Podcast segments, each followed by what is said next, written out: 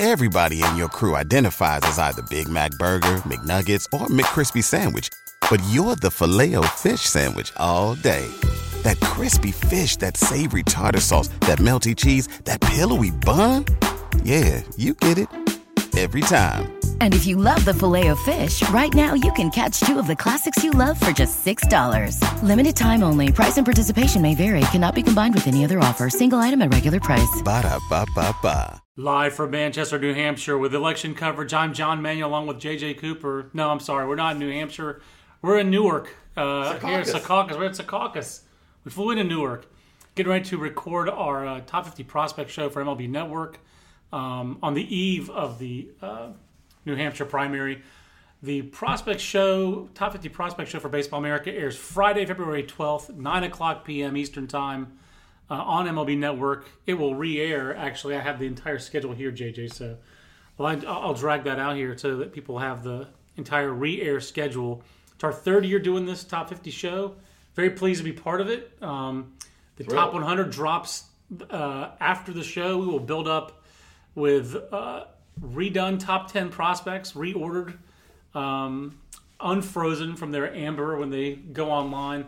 Updated through uh, here the first week of February, organization talent rankings, and then we will have, uh, of course, the top uh, fifty-one to one hundred counting down on Friday afternoon, and then uh, one to fifty that night on M L B Network, working along with Greg Amsinger and uh, Bill Ripken. We're pretty excited about that, J J, our third time, our third different co-host. He's, Bill Ripken's got a very high standard to live up to. And John Hart and Ron Darling the last two years. That, those have been that, that's a very high standard. And Greg Amsinger is a uh, is a, a constant in our. Uh, Would I say that Greg Amsinger would never be accused by Donald Trump of being low energy? No, that would never happen. I like working with Greg. Yeah, Greg is, he he is the Donald Trump's uh, approved uh, host of the Baseball America Top fifty Prospect Show.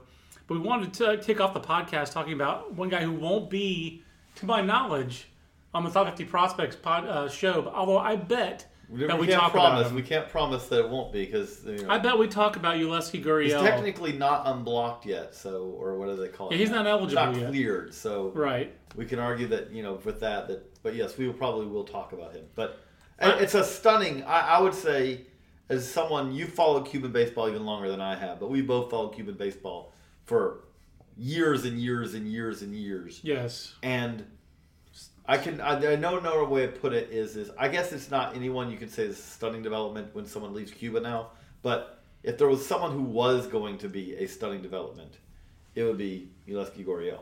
Yeah, and that's the guy who, you know, really for him to leave Cuba, you had to either see Cuba's economy completely fall apart with no client state to prop it up anymore. Which, Which is true check. in Venezuela. Um, the last I was going to say, they had a client state before that, yeah, I can't afford you anymore. Their last option that was uh, Venezuela. Is more broke sure. than them. Uh, hard to believe. But, but true. Yes. Um, and then uh, a combination of that, and we have to get into politics because it is part of it, an American administration that was willing to open things up. That was not going to happen under certain presidents of either stripe, of either party. Clearly, Barack Obama is that guy who did that, who opened but, things up. But the and other thing is, is that's I, part of it. But but I will, but and take it a different way though, which also is is that there is, and we, the reason we said we should back up. The reason we say this is a shocking development, which is kind of amazing considering how many players have come from Cuba, you know, in the last really the last five years. The last five years it has become a torrent, a flood, call it whatever you right. want. But it is a, I mean, it's. I'll put it this way. It's enough that I would argue it has made a significant difference in the overall talent level of the game. In the major leagues, yeah, absolutely. No, there's no doubt. I mean, it, it was a trickle. But when, when Yulieski Gurriel first burst on the scene in Cuba, it was two thousand three at the national team level. He'd been a junior national team star in two thousand one, two thousand two. I'm sure I can actually, I will try to find this while we're talking. I hadn't even meant to look this up. But the infamous game where Kendrys Morales pitched against Scott Kazmir in two thousand one, I'm pretty sure Gurriel was on that team in the eighteen U back then as well for Cuba. But this guy's been a big deal in Cuba nationally since he was seventeen, sixteen years old. And then before that, his father, Lourdes Senior, was a significant player. Now Lourdes Junior has also left. And this is why this is so significant, is that if there was someone, if there was anyone on the Cuban national team who you would think was not going to leave until there was just the point where they said, hey, it's state sanctioned for everyone to right. leave. It would be the Gurriels because of their father's very close ties in the government. That was always been the, the, the he's always been considered by scouts the player in Cuba who we who was not going to come to the States. Yeah, he was a, the dad was a member of the party, and it just wasn't expected that um, the sons would ever leave Cuba. But certainly, as Ben Badler has written, and Ben's in the Dominican Republic today, or else he'd be on this podcast. Um, but when you go back through um, the history of you know what Ben's written about the Gurriel brothers, it's been evolving in the last couple of years, as more and more players, as it's been a flood. It was a trick early. So, like when Kendrys Morales, who was Gurriel's teammate on the junior national team in Cuba, when he left, made the major leagues in, what, two thousand six? But prior to that, two thousand three, four, even I think two thousand five World Cup, I think Kendrys Morales, that was that World Cup was played, if memory serves, in the Netherlands. And I believe that Kendrys Morales was on that team for Cuba. If it wasn't oh five, he, I know he was the hero of the oh three World Cup that was played in Cuba. Gurriel was on that team. That was their first time on the senior national team together. And at that time, Kendrys Morales was thought of as the better player because he pitched and hit. Yeah, he was a two-way player. He was, yeah, he, now he's a D H, but then he right. was a two-way star. And he had more power. Um, yeah, so here's that two thousand one U S national team that had, we should ask our man Jeremy Sowers about that. He was on that national team. Uh, he probably faced um, Gurriel in the junior nationals. It's a small world. Um, but then Gurriel really became the stalwart of the Cuban national team, really starting in two thousand five. And for a decade, but toward the end of that run, as uh, you know, other players, whether it was Jose Abreu was coming to the United States, Alexi Ramirez before him, and then the flood the last few years, Aroldis Chapman, all these other players, he was kind of the last man standing. And, Al- and at least Alfredo Despaigne would go play in Mexico for a season under a crazy well, visa. He'd go play in Japan. And it was, Gurriel did it for half a season, J J, and then didn't even, didn't even report last year. Did not report last year. And that was when Ben started to write. Exactly. Say, hey, that's when Ben's antenna went up. Wait a second here. This is, but it has to be tough nowadays. Even the quote liberalization of the policy that allows a Cuban to go a, abroad and play in Japan or Mexico, which has gone away now. Mexico's kind of that door has been closed largely, or right. the U S and Canada and the Can-Am League, which unfortunately the Can-Am League. Not a big paycheck there. Um, and that's where the Cuban national team is in such dire straits, talent-wise, I think, and financially. That is going to be in the Can-Am League next year for like two weeks, three weeks. Yes. And it's going to count as part of the season, just, you know. But these are things that we couldn't imagine ten, fifteen years ago with Cuban baseball. I would not imagine, oh, Pedro Lazo's coming in. He's, you know, got a big match to, you know, tonight against Quebec. Uh, right, the Capitales. Like, you know, but... um But the thing, yes, it, really what it comes down to is, is we are seeing at this point, I, I cannot imagine if you're in Cuba and you're you live and breathe Cuban Serie Nacional baseball. You, this has been a talent dilution unlike anything. This is basically, in many ways, I don't want to over-dramatize it, but it's it's trying it's watching the Negro Leagues in the mid-fifties. I think that's really fair, or, or early, early, like early fifties, when like there was no one left behind, basically. Yeah, I mean, I, I, I have to imagine it's a very similar feeling in Cuba. I, I, I don't see why not. It's like the same cars, you know, they're driving in the same era. It really is. It's, it's the top talent gets skimmed off every year. Just when you think there isn't any more, there's more. But at some point, but, that well has to run dry. But if you're the Gurriels, and something if, is being lost. If you're the Gurriels. The big thing that comes back to us is even with the liberal, liberalized policies, like, hey, you go to Japan and make some money. Mm-hmm. But you're not making nearly, nearly, right. nearly the money like, wait, Hector Olivera? I'm I'm, I'm as good as Hector Olivera. I'm I actually I'm way better, better than I'm Hector. better than Hector Olivera. Right. And Hector Olivera just got a check for, six. wait, he got sixty-something. sixty-two million dollars with one check for twenty-eight million dollars. And he can't throw. and And you have to, at that point, say... Why am I not doing this? I think that's really what it came down to for Gurriel. I think it's very not coincidental that as soon as Olivera came, got to the United States finally and got paid the way he got paid, that that's when Gurriel said, this can't stand. You know, that's, to and me, the, that's the ultimity. And the other part of it I would also say is, is that the clock was is very much ticking here because yeah, he's thirty-one years old. Soon he'll turn thirty-two right. during the season. Right. And we've seen the moment that you make your intentions known, it can take months to get from there to signed and you're able to play. And I mean, Hector Olivera was going through this last offseason, and we're really going into twenty sixteen saying, I know he had some or some kickoff. He had more light. downtime too, but, but still, he he had downtime, but still, it, the more downtime. And the, the guy, just think about, I mean, an older player, but A-Rod was out for a year and a half, and what he did last year, no one thought he would do that. And let's face it, these guys are not as talented as Alex Rodriguez. No. So it, it's going to take.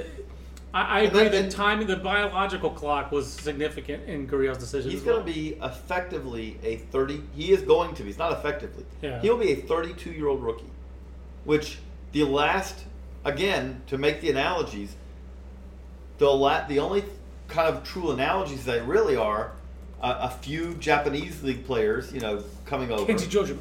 And and going back, then you also had in the late forties and the fifties, and when you had the integration of the game, and you had thirty-two-year-old rookies. But the that older, is very the oldest rare. Rookies of the year, according to Wikipedia, are Sam Jethro and Kazuhiro Sasaki, Negro leaguer, exactly. Japanese major leaguer. Exactly what you're talking about.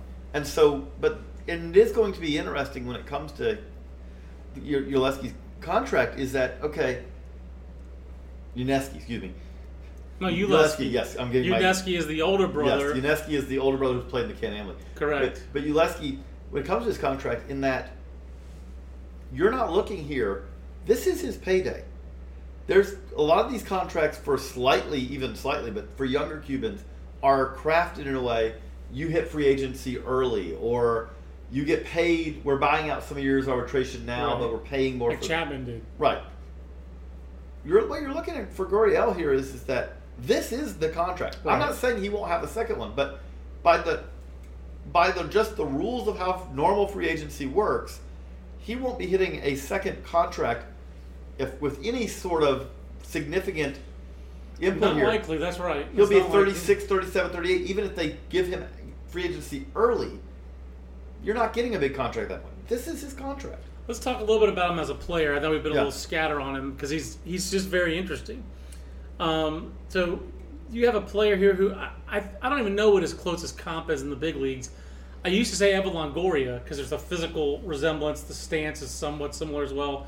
Gurriel's got a little bit bigger. I love reading Ben's scouting report from the Premier twelve where it's like, scouts really noticed Yulieski Gurriel running hard at the Premier twelve. And he was giving you average or above average times to first. He was just disinterested before. So you're talking about a guy who even at thirty-one, pushing thirty-two, still by far the best player in a Cuban league, which is, again, the talent level there is so bad. How bad is it? Gurriel was hitting four ninety-four, five eighty-six, eight sixty-one.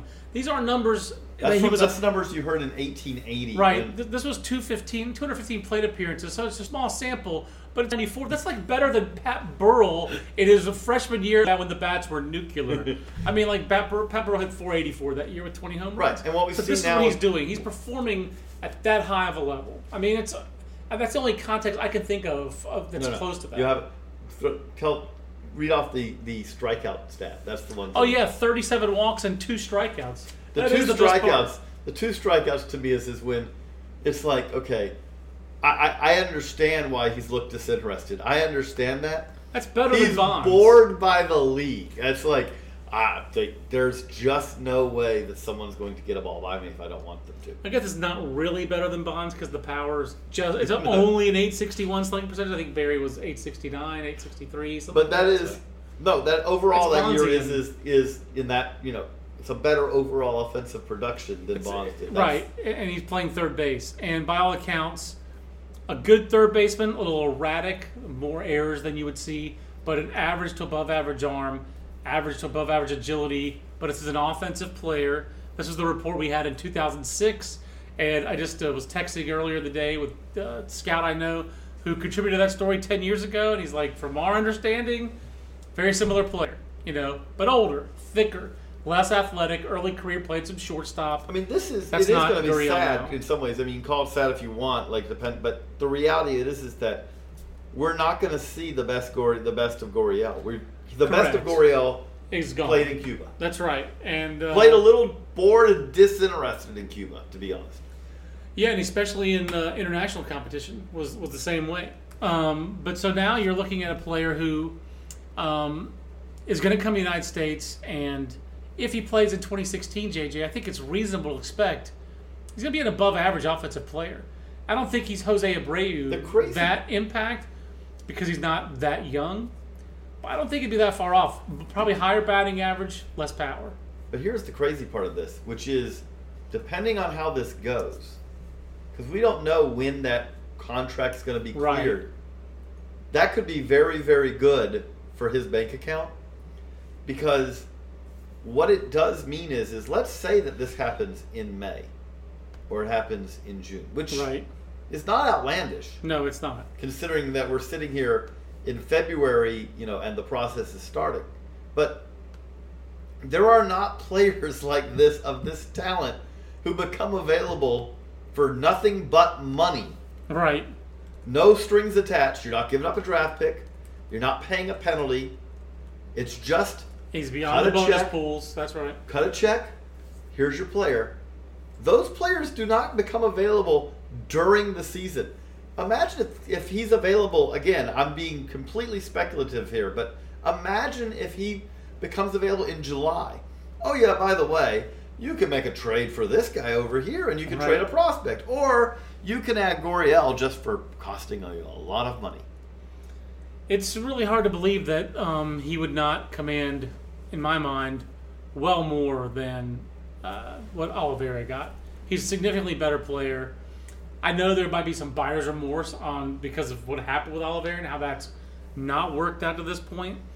Um, but to me, Gurriel is a significantly better athlete and player when they were contemporaries in and Cuba. And if you might make the point, guy. should be able to contribute right away in a way that... He doesn't have this elbow injury. Doesn't have an elbow injury. And also, he is coming off of, he was just playing. Right. The rust should be significantly less here than it is often with Cuban players, who often, it's been a year since they've last played. And that's not the case. Uh, and Gurriel has also Gurriel. played, I mean, again, it's a minor thing, but playing even a half year in Japan does prep him a little bit for, there's also with Cuban players, there's always an understandable, right. significant adjustment to a different culture, the different way the game's played. He's played in Japan. That's right. an adjustment to a different culture. That's, that, that, this is a small aside, but you didn't mention the Japan thing. That's the the last Cuban, now that the Gurriels are gone, the last Cuban guy I really want to see in professional baseball is Alfredo Despaigne, because we've heard so much about him. Like two thousand seven, eight, nine, basically, you go back to that period of Cuban baseball where Abreu, Cespedes, I may be going back too far, but where Yoenis Cespedes, uh, Jose Abreu, and Alfredo Despaigne every year would trade back and forth the National Insane Home number. Run Championship, yeah, I mean, which would be like close to forty home runs in a ninety-game season. And, uh, you know, I, Despaigne is the last guy, and he has such sick power, and he's such a unique guy physically. What is he, five foot nine, like two hundred twenty pounds? He's, he's an unusual. Uh, it's, very hard to, unusual. It's hard to get a whole lot of physical comps. Very short, very thick. I mean, basically, he's like Hack Wilson. You know, like that's really that's the comp because he's played some center field in his time. I mean, that that's the comp for me is Hack Wilson. And Ben laughed as much as you did when uh, when I made that comp to him. But um, but Gurriel, you know, is a different. I've always gone more like Kirby Puckett just for body type because that's like someone in the, you know. I'm going cross race with J J. But I'm like someone who played in the last seventy-five right. years. Exactly, uh, that's probably a better comp.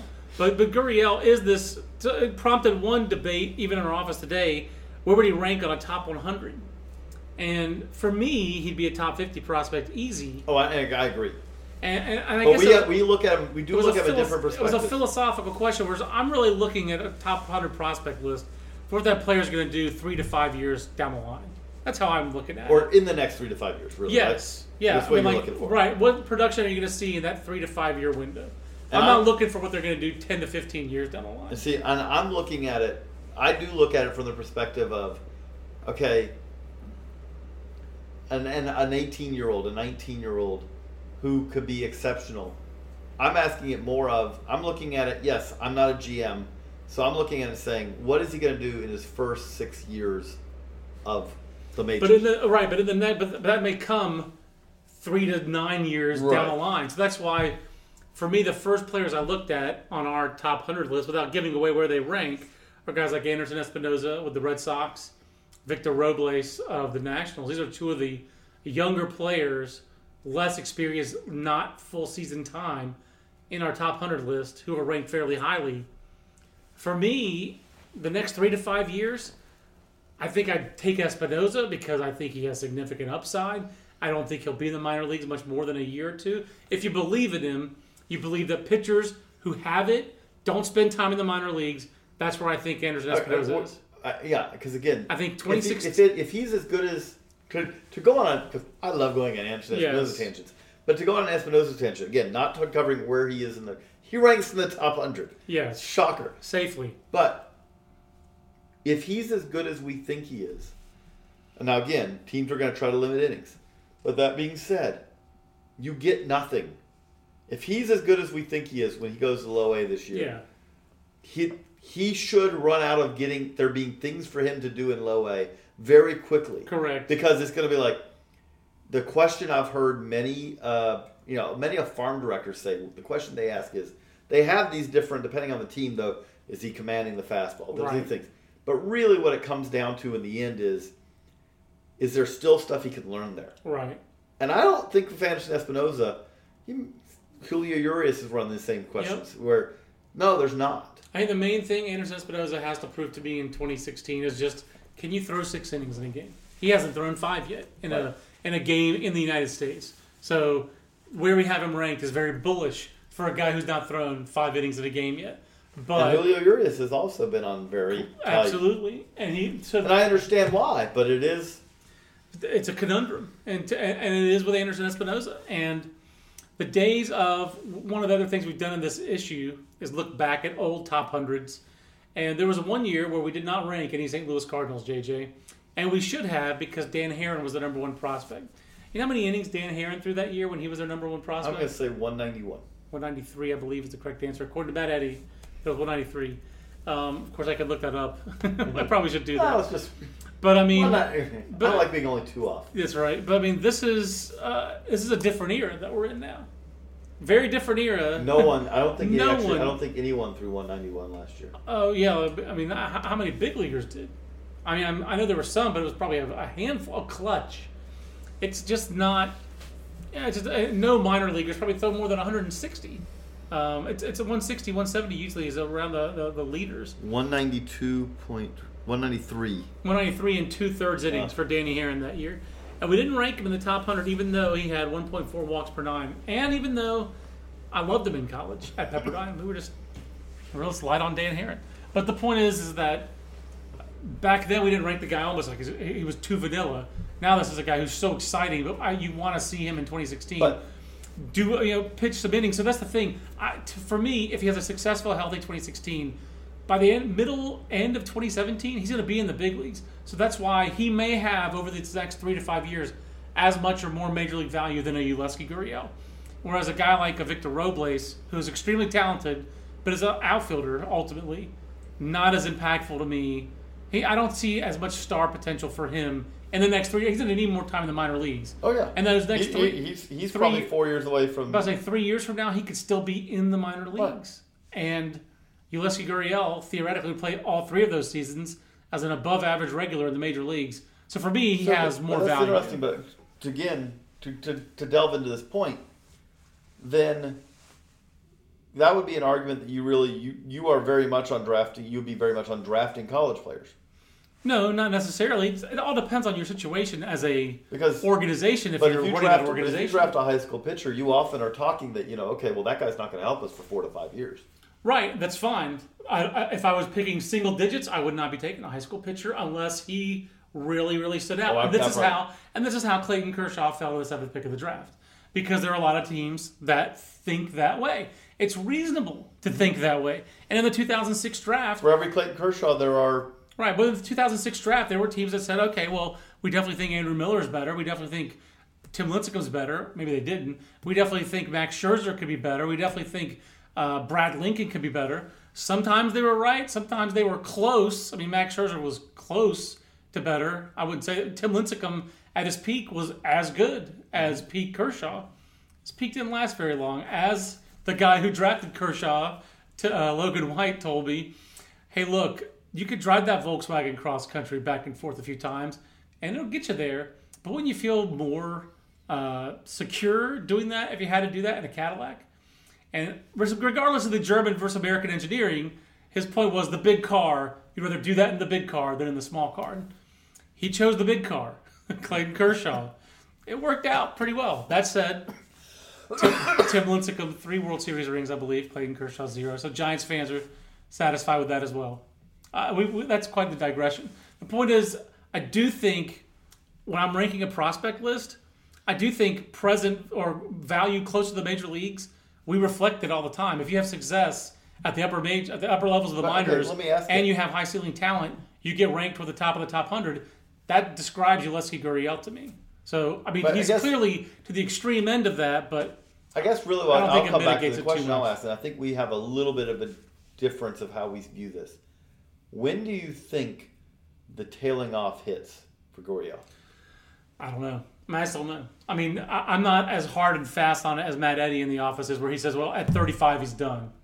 I don't necessarily agree with that. So I don't agree that you're up, but it is it is become it is becoming much, it, much, much, much more difficult to do it much beyond that. And if that's the case... That's the, that's the question also, is that he has to adjust. The number one thing, I've said this on a million podcasts, the number one adjustment is the grind. Mm-hmm. And he's going to have to... This is not Eric Nietzsche's grind. This is the grind. Uh, this is one hundred sixty games. And I guess the thing is, if you're investing that much money in Yulieski Gurriel, you kind of have to have someone else to caddy for him. Because really, I don't think you probably can expect him to play, especially in his first year. First if you want year, to get the maximum investment, you better have another third baseman so he can play one hundred, one hundred twenty games.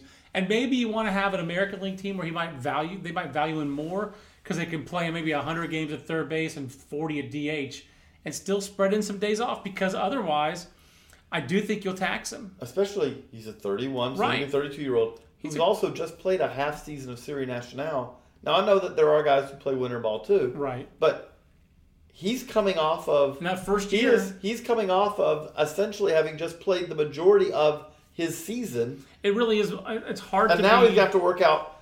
It's not like that this is going to be this siesta before he signs, because right now yeah, he'll be working it is out. the, okay, work out as hard as you've ever worked out. Because he'll be on the Yoenis Cespedes uh, training plan. So we'll look for the we'll look for the YouTube video sooner than later with Gurriel. And again... Best shape of his life. But the other thing about it is, is that we have seen, the good news for him is, is that we have seen a number of Cuban players who have made very, very quick adjustments to the U S game. Abreu is the one who, Abreu, from, among hitters, who just jumps out. Jumps out. But Cespedes didn't also had a, a pretty quick adjustment. He did, but I mean, he's also a limited, limited player yeah. offensively. He's oh, yeah. a boomer bust player and doesn't draw a lot of walks. He's very, very consistent about that. I mean, honestly, Cespedes to me is more of like a five-hole hitter. Abreu is like a three or four-hole hitter. You're hoping Gurriel is closer to the Abreu model. But...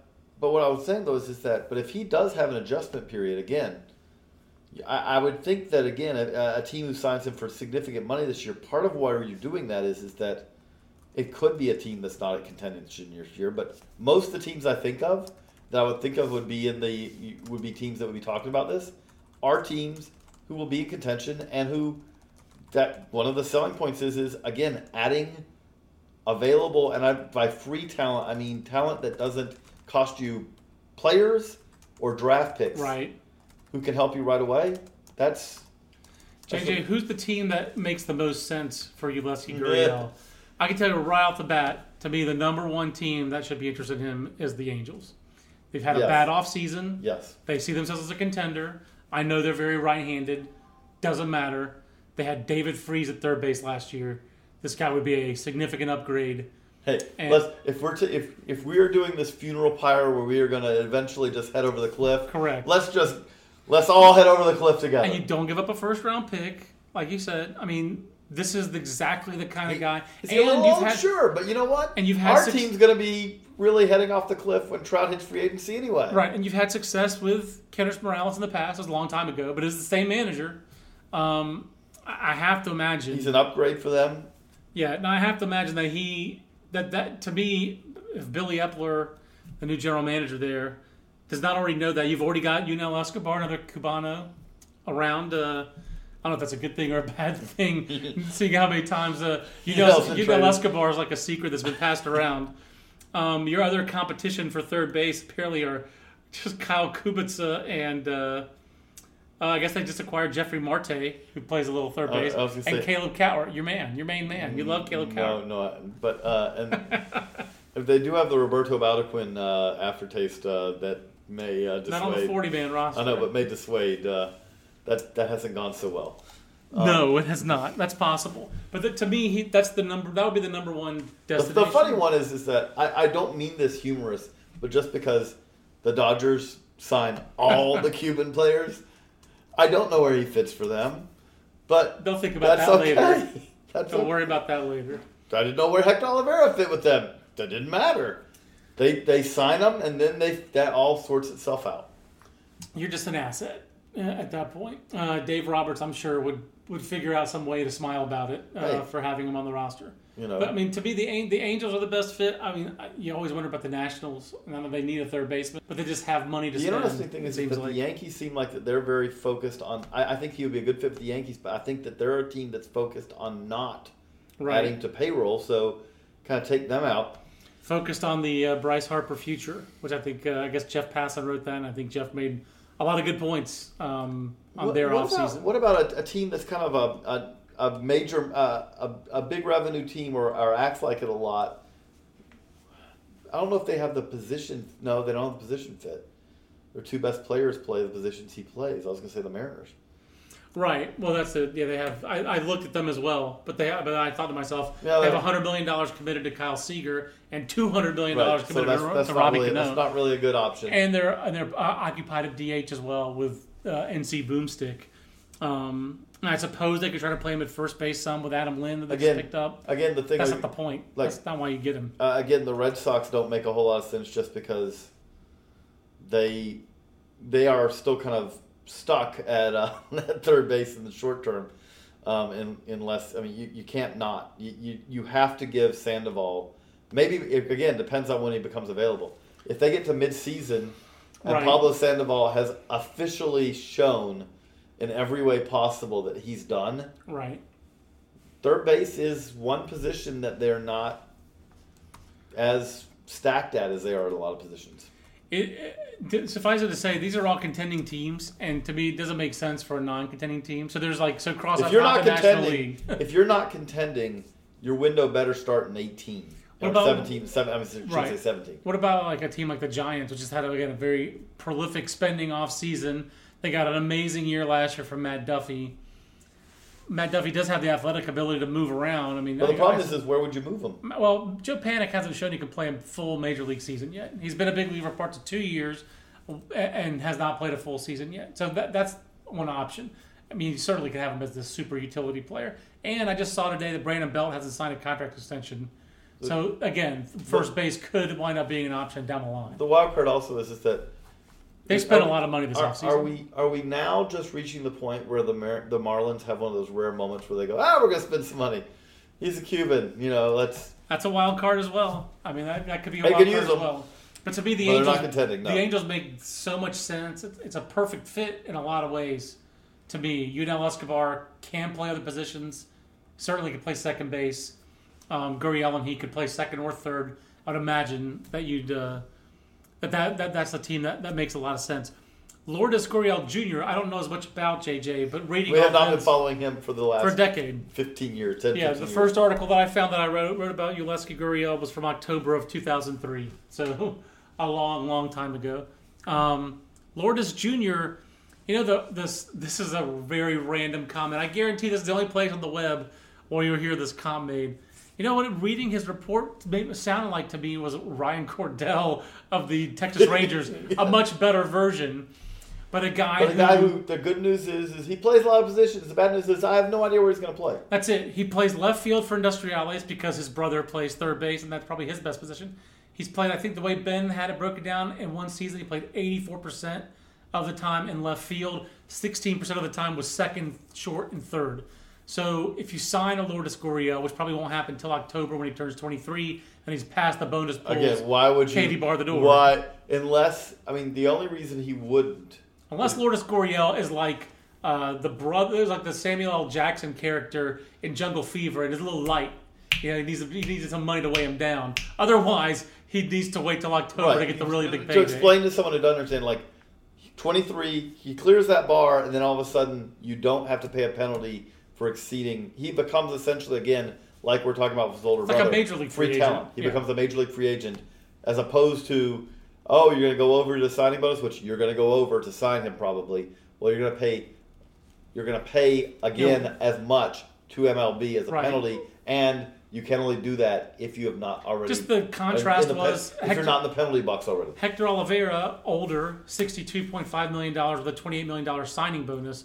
Yoan Moncada cost the same amount of money, sixty-three million dollars, but thirty-one point five million dollars to Moncada, thirty-one point five million dollars tax. So, you know, and by the way, why if again the difference and the difference there being, I, I think you, we could safely say, thirty teams out of thirty teams ago, which would you rather have? I'd yeah. rather have Yoan Moncada. Absolutely, no, absolutely. So, you, you, so Lourdes Gurriel should Yoan wait. Yoan Moncada will take you two to three years before he's able to make that big league impact. This is true as well, but I, I would have always had Yoan Moncada over yes. Hector Olivera for me too. The way the and, and you know it's amazing to see Yoan Moncada and the adjustment time that he had in the South Atlantic League. Right, and that's a, but that's this a, is a more is a, accomplished that player. Is a, but that is a useful thing to remember. I do think Gurriel, though, let's just put it this way. Hector Olivera was compared to the other top players in Cuba. The two thousand six feature I wrote on Yulieski Gurriel compared him to Kendrys Morales, who was seen as the best player in Cuba when he was there, and Omar Linares, who was seen as the best Cuban player ever. Those were his comps. So I just think, I understand yes. the reason we're making these comparisons to Hector Olivera. He's he better. Is, he's better. He's not. He's, he's not better. better. He's like two grades better. Right. Like on the. I Cubans, like your Adrian Beltre that you brought up earlier today. I like. And the thing is, like, I think it's latter career Beltre because he doesn't. I don't know that he was ever the defender Beltre. Is. It's are. kind of a cross between a Beltre and a Longoria. To me, like, physically, I think he's a little bit more of a Longoria. The rough thing to me is, is that, and I've always think, felt like I've been a little item in that we've seen him play at what I feel like is at his top level rather it's sporadically. Correct. In bursts. In bursts, which makes it hard to kind of... That's why it's crucial to defer to Ben's yeah. reports on this, and this is why we deferred to Ben on Hector Olivera. Let's be honest. Last year and this year in the top one hundred, we've had our doubts about Hector Olivera. Yeah. And I don't... Uh, you know, I'm not, this isn't throwing him under the bus. This is just acknowledging that Ben watches so many Cuban games on the internet and stores them and watches them. And store, I mean, like, he just has... I just imagine his Cuban baseball trove being similar to your Steelers game trove. Probably similar, don't you think? Yes, although I mean, he probably does not have a game from every year of his life. No, I'm sure he which, doesn't. Which I he finally can't. completed that. I now have... I got a seventy-two preseason game, and now I have a game... From every year, every Steelers season of my life. Small Super Bowl aside here, when I asked J J if Von Miller had the best game, non-Lawrence Taylor division of any outside linebacker, he instantly came up with, well, Jack Ham, seventy-six. Oh, wait a minute, that was the A F C Championship yes, game. Yes, the A F C Championship game. The Cowboys game, he was good, but not at the same level. He had an interception thirty-four yards downfield. It that was insane. insane. It, it was, was insane, thirty-four yards down. What an athleticism. See, you, you uh, always talk about in, being impressed by my memory, but you, this, your Steeler memory is The thing about sick. this is my, my wife will say, like, wait, but you know you know this, and you can't remember, like, you know, like you needed to get milk on the way home. And I'm like, yes, yes. But well, the, that one, milk but one on the way them, home is not important. But one of yes, but one of them I've been gathering in there for literally all my life since I was two. So, you know, so if you ask me, like, every now and then, when I was watching Super Bowl ten this week, because, you know, I do that, and and I go, oh, wait, I forgot that that number was number forty-one. Oh, yeah, okay, I forgot. Ben's that. comps on Yulieski Gurriel were Hanley, Hanley Ramirez, when he was good, mm-hmm.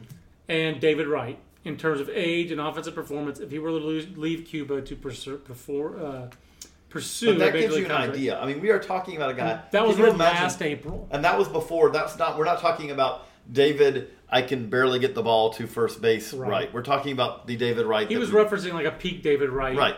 Kind but of that right. gives you an idea. Again, this is why we're excited about this.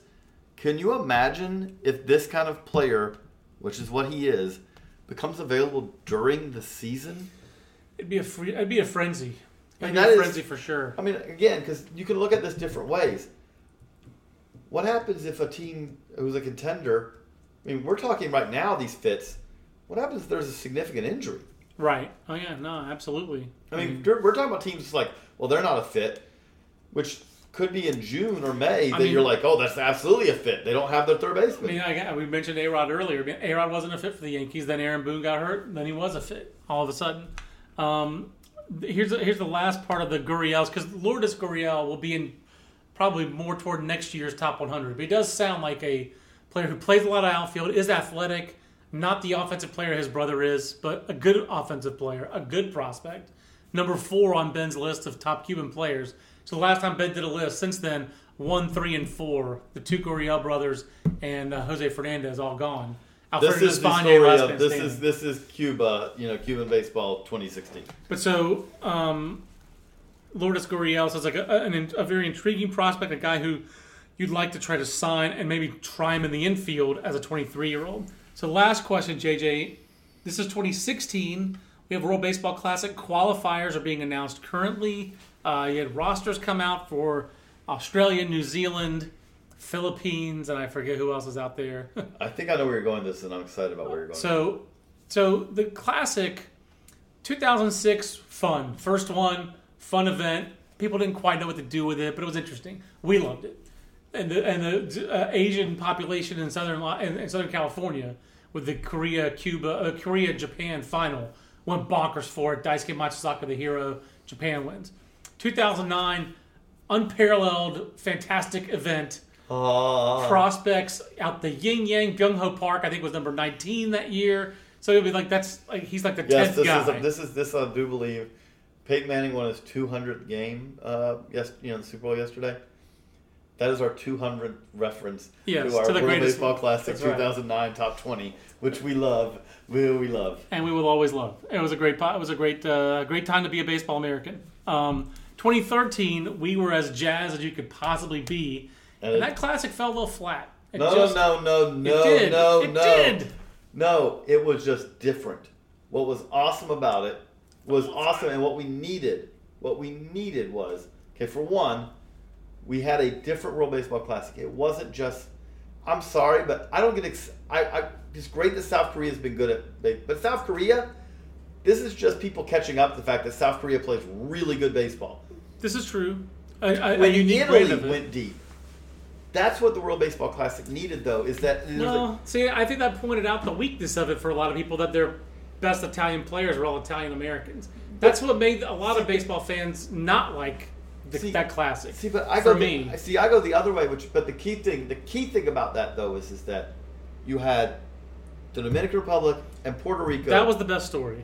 Playing for one, and the Dutch getting to the Final Four. But but for one, clearly it mattered.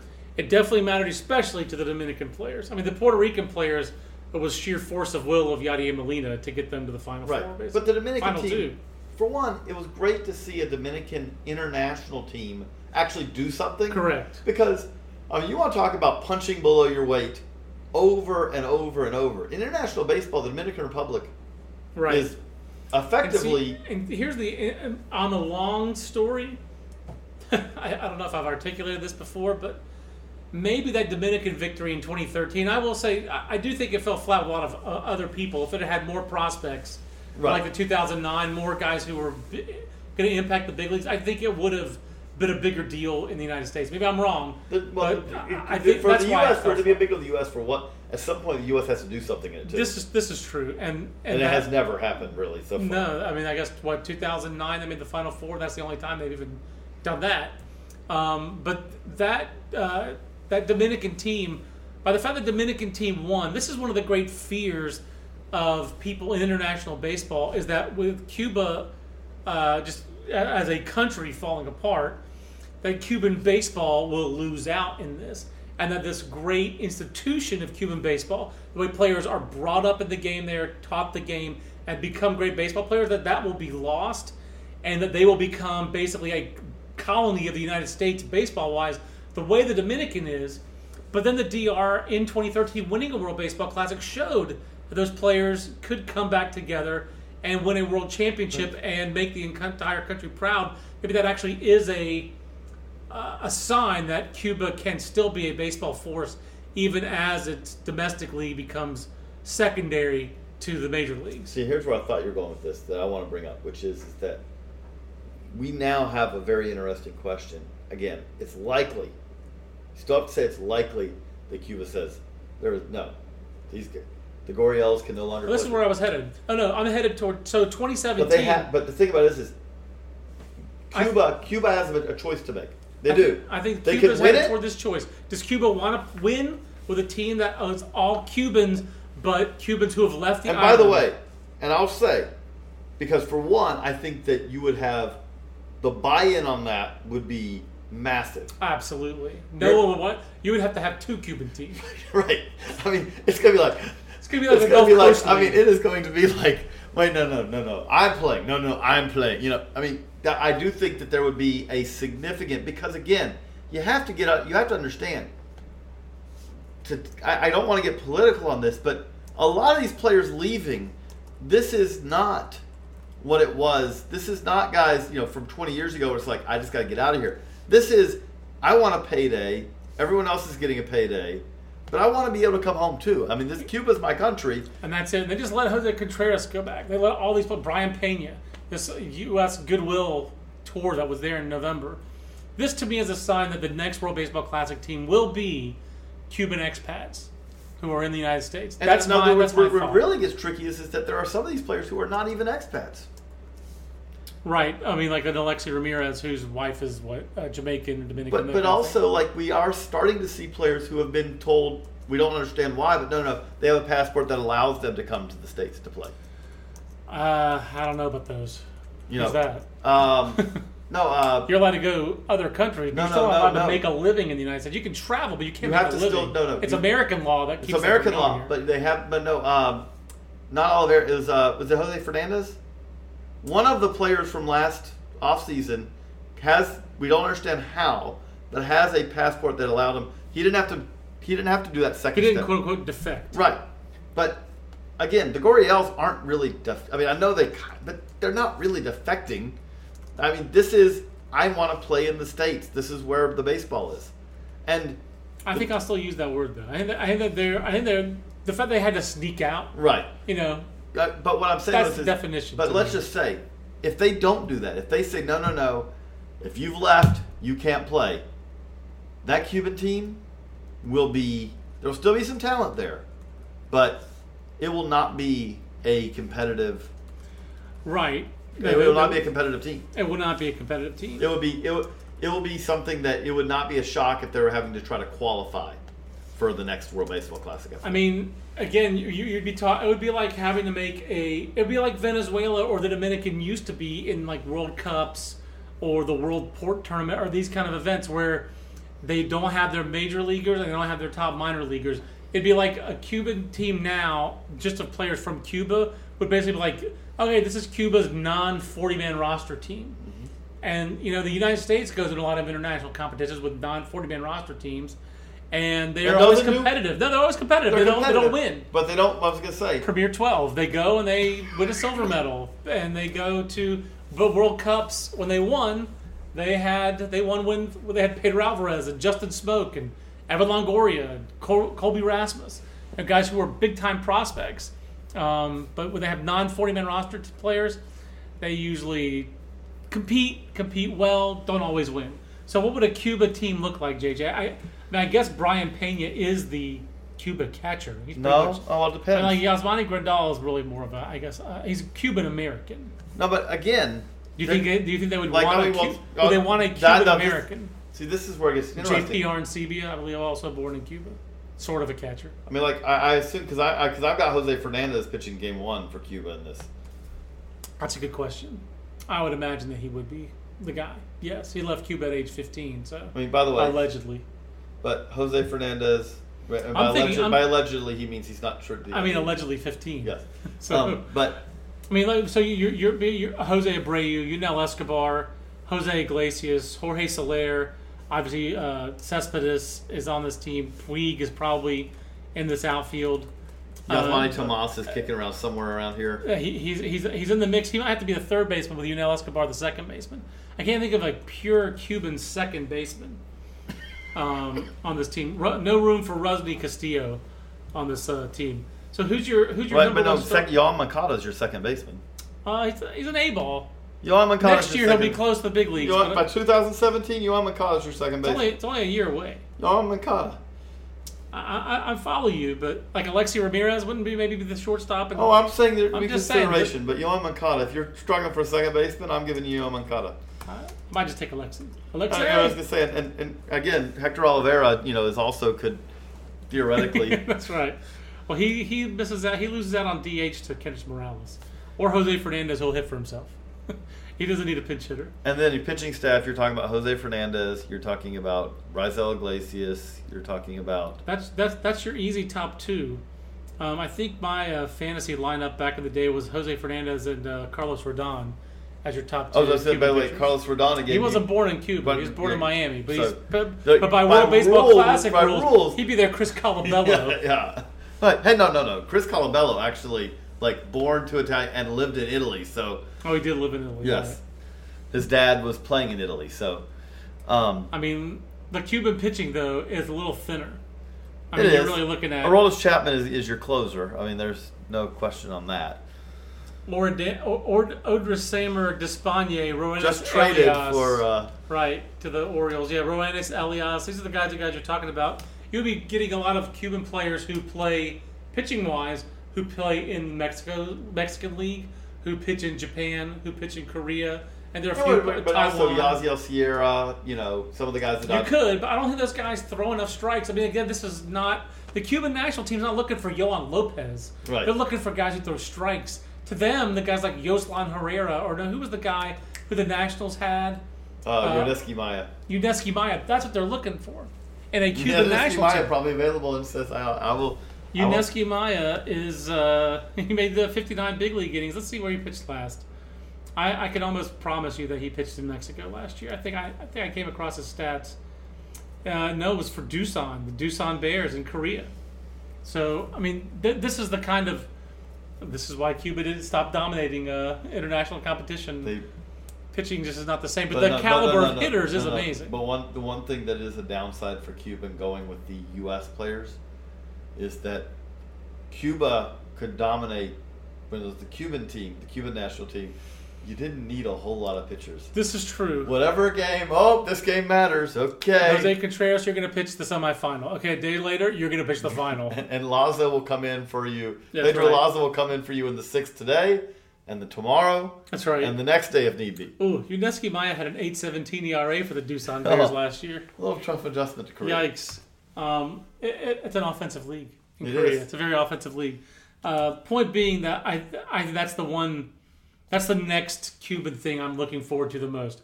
Would be if there's a Cuban expat team, that would be a pretty sick team next year, J J. By the potentially way, sick team. I'm just going to stop for a second to say, before I do a little ad for here, but before I do that, I just want to say, if you're still with us here at the fifty-three minute mark.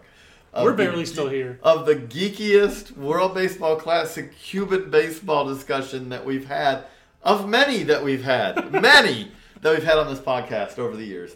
Thank you.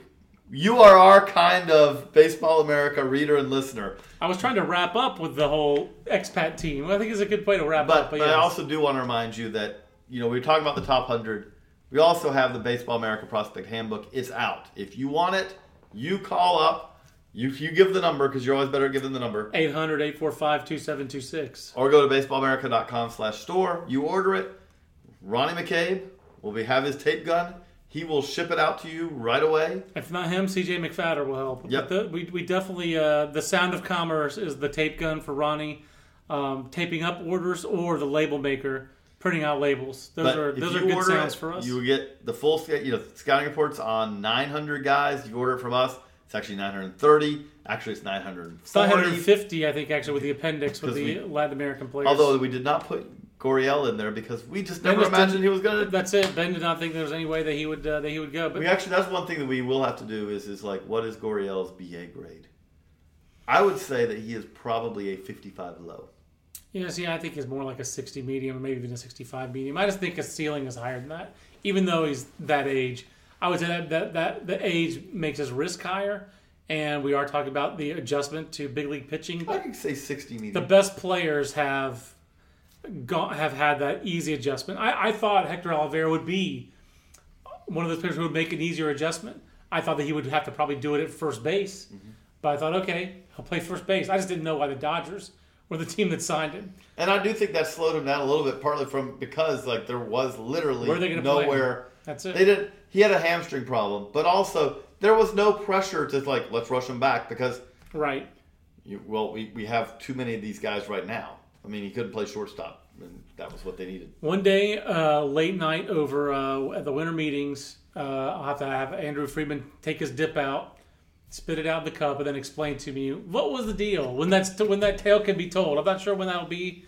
Uh, maybe it'll be Alex Anthopoulos. Maybe it'll be one of the other many G Ms or ex-G Ms uh, in Los Angeles' front office. I know Alex wasn't, Double A wasn't there when they made that deal, but explain to me how, why you guys gave Olivera all that money and then traded him within three months. It's a very strange but again, saga. It's just money. And with the Dodgers right now, money's just money. I mean, it really is. That's true. Part, part of it comes down to is, is that talent is limited, and in the Dodgers' case, money is somewhat unlimited. So if given the choice, they really just come back to it over and over. It seems like, okay, we'll just acquire the talent. We're, we're going to acquire the talent. And that's what they've done. And uh, so the the absolutely the uh, handbook is out. The almanac is out. Directory went to press the other day. It's another Baseball America book you can order. And uh, now we're working on uh, Super Register, and then book season's over, and on to the regular season. I prefer the regular season to book season. Prospect season also is, uh, we're, we'll be wrapping up soon. Drawing to a close, really, the top one hundred is pretty much the end of prospect top season. Top one hundred org talent rankings and uh, updated top tens. And at that point, really, when spring training starts, prospect, prospect season's over. I'm yeah. sorry.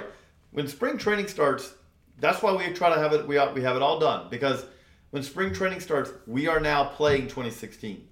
That's a different time.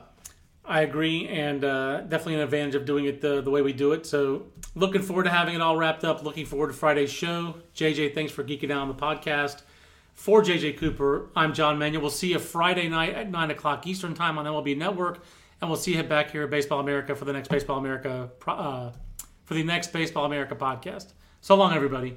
Cashback is not available on gas in New Jersey and Wisconsin. Hey, good morning. You're heading to the airport, right? Yep, thanks for checking. I like the car. How long have you been a rideshare driver? About three years now. I really enjoy it. Isn't it hard to make money these days with the price of gas being so high? Not for me. I use Upside, the free app that gives you cash back for every gallon of gas you buy. Wait a minute. Are you saying you actually get real money back when you get gas with the Upside app? Yep, I get real cash back every time I get gas. Does that actually add up to anything? I'll make around two hundred dollars to three hundred dollars. Wow, that's serious. Extra cash. I'm downloading the Upside app now. Download the free Upside app now to earn real cash back every time you buy gas. Use promo code C A R for an extra twenty-five cents a gallon bonus on your first tank. You can cash out anytime right to your bank account, PayPal, or a gift card for Amazon and other brands. Just download the free Upside app and use promo code C A R for a twenty-five cents a gallon bonus on your first tank. That's code C A R. Everybody in your crew identifies as either Big Mac Burger, McNuggets, or McCrispy Sandwich. But you're the Filet-O-Fish Sandwich all day. That crispy fish, that savory tartar sauce, that melty cheese, that pillowy bun. Yeah, you get it. Every time. And if you love the Filet-O-Fish, right now you can catch two of the classics you love for just six dollars. Limited time only. Price and participation may vary. Cannot be combined with any other offer. Single item at regular price. Ba-da-ba-ba-ba.